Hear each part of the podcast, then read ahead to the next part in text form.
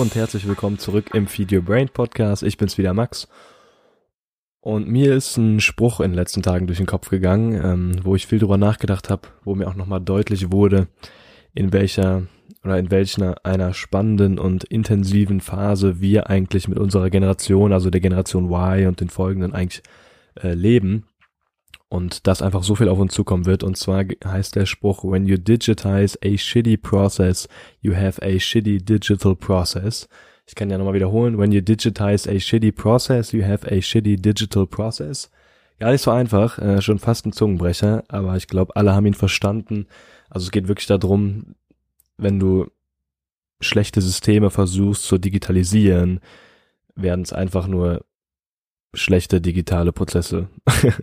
und ähm, auf beruhend auf dem, auf dem Intro-Satz sozusagen ist mir so einiges irgendwie durch den Kopf gegangen, wo ich sowohl auch schon Input irgendwie aufgenommen habe, aber mir auch nochmal einige Sachen selber auch zu eingefallen sind. Und mittlerweile ist es ja so, dass sich alles irgendwie um das Thema Digitalisierung dreht und um die Prozessverbesserung, das wäre jetzt so meine Interpretation.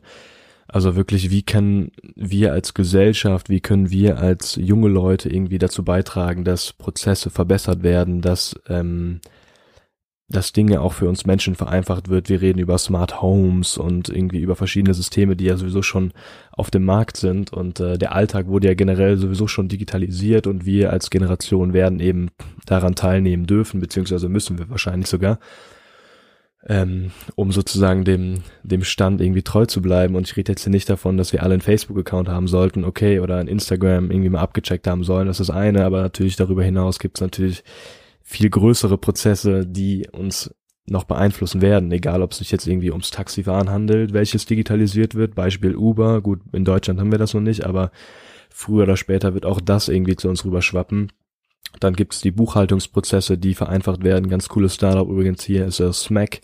Ähm, das sind auch mehr oder weniger Bekannte von mir. Ähm, dann ist es in unserer Generation ja so, dass wir nicht mehr on point irgendwelche Filme im Fernsehen gucken, sondern dass wir halt eben unsere Filme über Netflix, Amazon Prime und all die diversen Anbieter gucken und entscheiden wollen, wann wir was gucken wollen und nicht eben von dem Fernseher sozusagen ähm, es befohlen bekommen, welche Sendung wir wann schauen sollen aber darüber hinaus eben auch Maschinen werden miteinander vernetzt. Ich habe ja schon mal in ein paar Folgen zurück über Digital Twins gesprochen, wo ähm, wo ja auch Maschinen in eine komplett neue, in ein komplett neues Gebiet einfach gehen und Maschinen noch besser vernetzt werden. Also reden wir hier natürlich auch über Unternehmen, die unser, ja, die unsere Gesellschaft prägen, speziell der Mittelstand, wo viel Maschinen ja auch genutzt werden. Und wenn die immer weiter miteinander vernetzt werden, glaube ich, kann da Großes entstehen. Und das ist ja wirklich gerade so mit dem Internet of Things schon der erste Schub, der gerade so auch ähm, sich entwickelt. Und ich habe eins mal eine Aussage gehört von dem, von dem CEO von der, von der Deutschen Post, beziehungsweise DHL, wo ich ja auch ähm, mich jetzt mal ein bisschen näher mit informiert habe, der gesagt hat, äh, gemeinschaftlicher Wohlstand kann eigentlich nur erhöht werden durch zwei Dinge. Also gemeinschaftlicher Wohlstand, also Wohlstand in der Gesellschaft kann erhöht werden durch zwei verschiedene Dinge. Entweder durch Bevölkerungswachstum, was aber generell eher schwierig ist, weil wir natürlich Platzmangel haben und Bevölkerungswachstum dann eher schwierig wird oder eben durch erhöhte Produktivität. Und ich glaube, er hat sehr, sehr speziell eben darauf hingewiesen, dass wir uns als Gesellschaft eher auf die erhöhte Produktivität fokussieren, weil das die einzige Möglichkeit ist, Wachstum beziehungsweise ähm, ja, Wohlstand einfach zu erhöhen. Und das fand ich total spannend, weil dann kommt natürlich auch der Gedanke auf, okay, wie können wir Produktivität überhaupt beeinflussen? Und ich glaube, die einzige Chance, wie wir das machen können, ist eben analoge Prozesse, die wir bisher haben, zu digitalisieren. Also das, was vielleicht für uns alles noch normal erscheint, mal zu hinterfragen und zu schauen, okay, was kann eigentlich aus diesem analogen Prozess digitalisiert werden und wie können Prozesse verbessert werden, wie können Produktivität erhöht werden. Und spannend ist eben aus meiner Sicht, dass in Zeiten der Digitalisierung sehr extreme Parallelen zu der Industrialisierung irgendwie zu erkennen sind. Also in der Industrialisierung gab es auch eben eine große technische Veränderung, dass Dinge komplett sozusagen einmal umgedreht wurden um 180 Grad. Dann gab es eine richtungslose Beschleunigung. Also in der Industrialisierung ging ja, war ja auch wirklich auf einmal in einer Phase, wo relativ wenige Menschen damit gerechnet haben, wurde alles industrialisiert und viele Dinge, viele Prozesse wurden vereinfacht, Menschen wurden in Anführungsstrichen unwichtiger, weil andere Dinge eben, ähm, wie beispielsweise Maschinen eben die Prozesse übernommen haben. Und auch da in der Industrialisierung war es eben so, dass Unkalkulierbarkeit ähm, auch ein großes Thema war. Also keiner konnte wirklich erwarten, was passiert.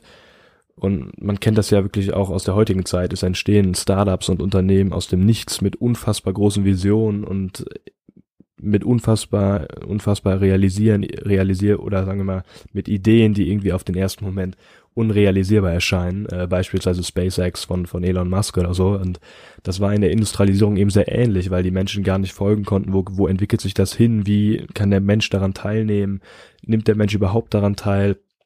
Ähm, vielleicht als ganz nettes Beispiel, in der Industrialisierung war es eben so, dass sich Menschen Gedanken darum gemacht haben, ob die ersten Eisenbahnen, die damals gebaut wurden, den Menschen bei der Fahrgeschwindigkeit von 30 Kilometer pro Stunde, das war so die, ja, die erste Geschwindigkeit, die man so im Kopf hatte bei den Eisenbahnen, ob die, ob die zur Folge hat, dass das Trommelfell von den Menschen platzen würde bei der Geschwindigkeit. Wenn wir also jetzt heutzutage darüber nachdenken würden, komplett banal, dass bei einer Geschwindigkeit von 30 kmh irgendwem das Trommelfell platzen soll. Aber das waren eben so die Überlegungen, die die Menschen damals hatten, weil es eine komplett unfassbar neue Erfahrung war und keiner wirklich einschätzen konnte, wie dieser neue Prozess oder also wie diese Eisenbahn mit diesem neuen Prozess den Mensch beeinflussen wird. Und ähm, ich glaube, genau das ist auch das, was wir gerade in Deutschland beziehungsweise in der Gesellschaft auf der ganzen Welt ähm, gerade so bevorstehen. Und äh, das ist extrem spannend, da auch teilzuhaben.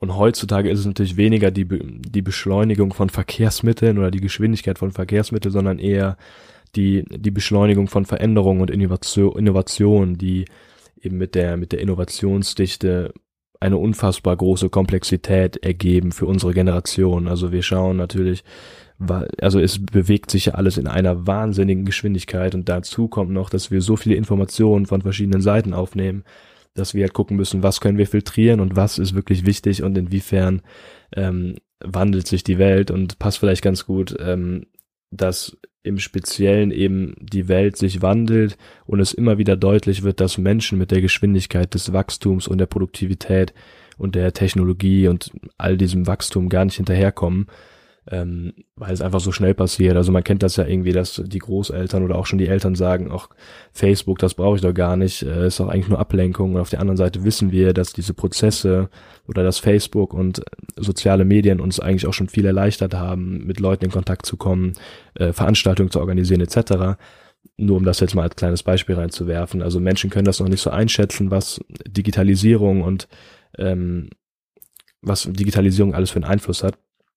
Und witzigerweise habe ich herausgefunden, dass sogar im 19. Jahrhundert sich Menschen darüber beklagt haben, dass zu viel gelesen wurde, weil aus deren Sicht war Lesen eigentlich etwas, was die Willenskraft geschwächt hat. Und heutzutage ist es ja so, dass gerade so in dieser Entrepreneur-Szene und Persönlichkeitsentwicklung äh, so Lesen ja auch ein elementares Element ist, um sich weiterzuentwickeln, um sich persönlich auch fortzuentwickeln und wenn man mal überlegt, wie das früher war, dass das belächelt wurde und heutzutage ist es halt genauso. Die Menschen beklagen sich, dass natürlich viele irgendwie aufs Handy gucken und nicht mehr sich mit den Menschen unterhalten. Und ich bin auch der Meinung, dass wir das alle wieder mehr tun müssen. Auf der anderen Seite ist es ja wirklich so, dass uns das Handy, der Laptop und all diese, ähm, ja, all diese Möglichkeiten uns auch zu neuen Dingen eben inspirieren und Innovation auch vorantreiben. Also da sieht man mal was, wie eigentlich die verschiedenen Alters Gebiete und wirklich verschiedene Jahrhunderte Dinge auch betrachtet haben und dass es vielleicht völlig normal ist, dass sich eine ältere Generation jetzt Sorgen macht über die Generation Y und die folgenden. Und wenn man mal so ein bisschen schaut, okay, wie war das vor ein paar Jahren? Vor ein paar Jahren war es eben so, dass die Menschheit meckert, gemeckert hat, dass Mobiltelefone Elektrosmog verursachen können. Und äh, wie ich gerade ja gesagt habe, heutzutage geht es dann wirklich mehr um die Verblödung der Generation und äh, das sind einfach, so, glaube ich, so ganz normale Prozesse, die eben stattfinden. Und jetzt habe ich mal überlegt, okay, wie könnte man das deutlich machen? Und ich bin vor kurzem auf eine ganz coole Statistik gestoßen, die einfach nochmal deutlich macht, wie krass Digitalisierungsprozesse eigentlich wirklich sind und ähm, was sozusagen das, der Obertitel von dieser Statistik ist, dass es äh, herausgefunden wurde, wie schnell es die folgende Dinge, die ich gleich nenne, geschafft haben, 50 Millionen User zu bekommen. Und es war so, dass das Telefon, was wir alle kennen, 75 Jahre gebraucht hat, um 50 Millionen User zu bekommen. 75 Jahre. Das Radio dagegen hat 38 Jahre gebraucht. das World Wide Web, also das Internet, vier Jahre, Facebook ein bisschen mehr als drei Jahre, um 50 Millionen User zu bekommen. Und jetzt komplett krass, Pokémon Go hat 19 Tage gebraucht, um 50 Millionen User zu bekommen. 19 Tage, also unfassbar, in welcher Geschwindigkeit sich das entwickelt hat. Da sieht man wirklich mal den Unterschied, wo man ja glaubt, so Facebook Big Player und ähm, auch wenn es nur irgendwie ein paar Jahre her ist, gefühlt, dass Facebook entstanden ist und überhaupt relevant ist für uns in, in Deutschland speziell, ähm, wird es einfach nochmal deutlich, wie krass zum Beispiel sich jetzt in den letzten Jahren sich das entwickelt hat, zum, dass, so ein, dass eine App wie Pokémon Go ähm, 19 Tage braucht, um 50 Millionen User zu bekommen. Also unfassbar.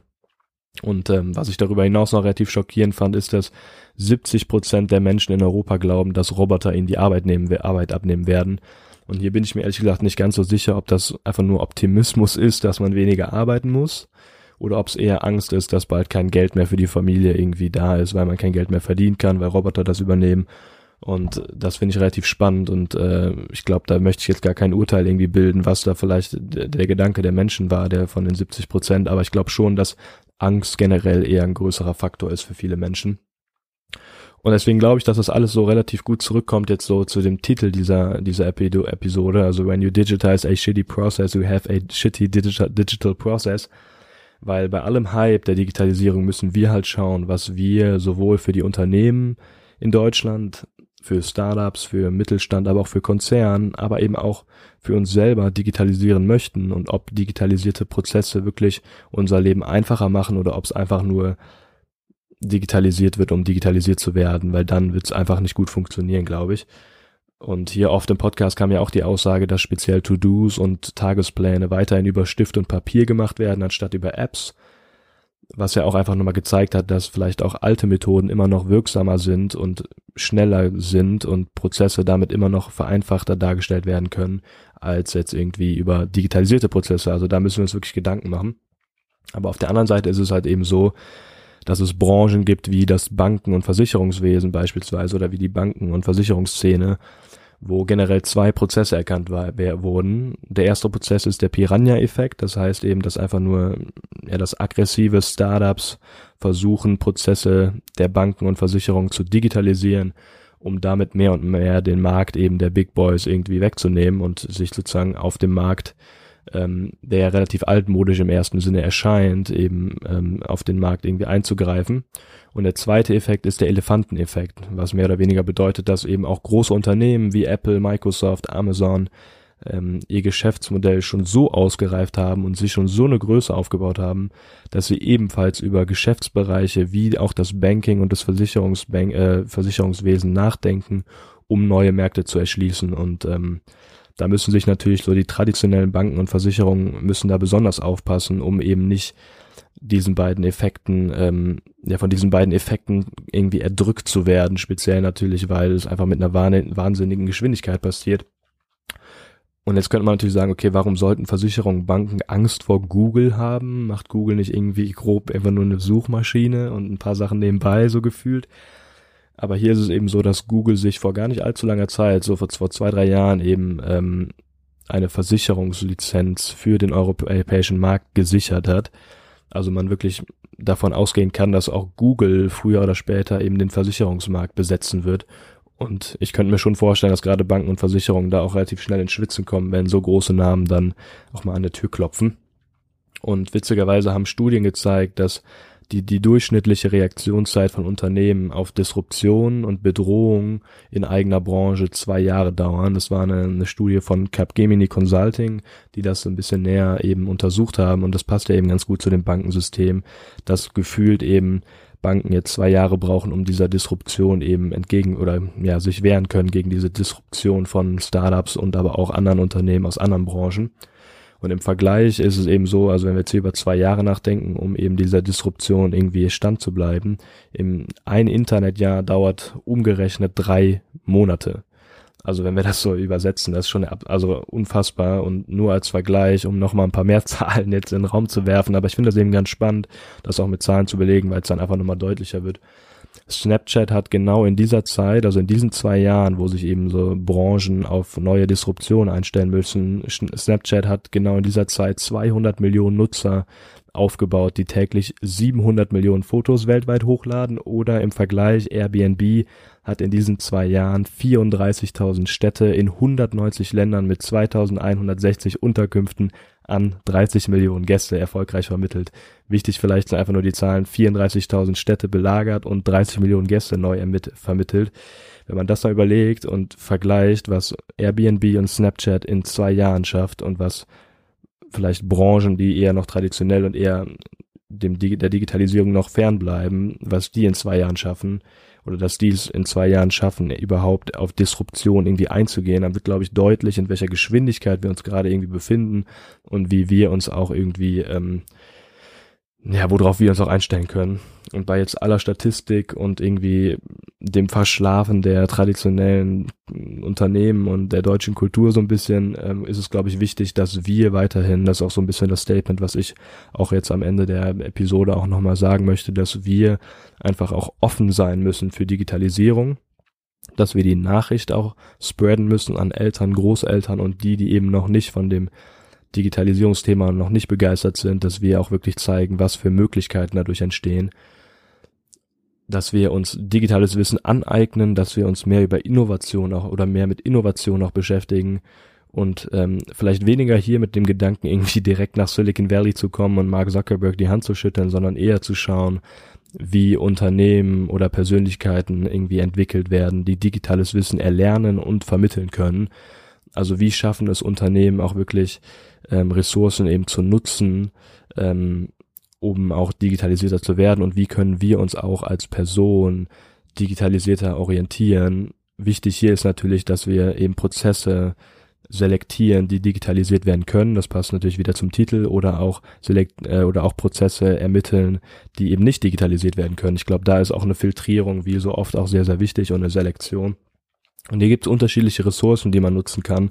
Ich kann nur einen empfehlen, den ich, ähm, ähm, den ich auch selber mal kennengelernt habe an, unser, an unserer Universität, ähm, und zwar Tobias Kollmann, der sowohl Professor ist ähm, für E-Business und Entrepreneurship an der Universität Duisburg, aber darüber hinaus auch wirklich verschiedene Vorträge hält ähm, bei großen Unternehmen, bei großen Vorträgen und eben Spezialist ist eben für zum Thema Digi äh, digitale Transformation und der hat aber auch einen eigenen Studiengang, der sich E-Business nennt oder so ein, so ein E-Business Manager, ähm, wo man auch sich mehr mit dem Thema beschäftigen kann. Und vielleicht das nur als ähm, irgendwie kleiner, kleiner Tipp am Ende.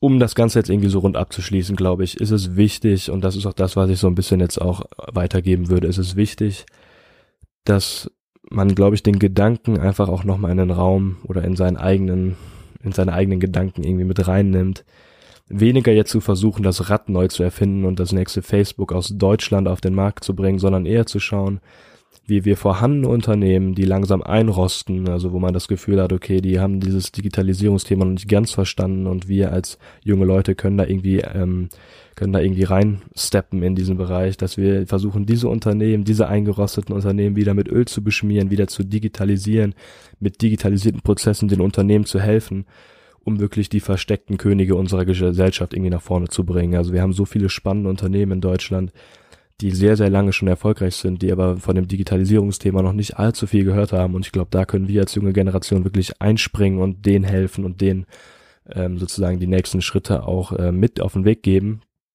Oder wir machen halt unsere eigenen Startups und gucken, dass wir Prozesse, die vielleicht eingerostet sind, digitalisieren, wie beispielsweise eben, dass die jungen Startups auch im Banking-Bereich machen.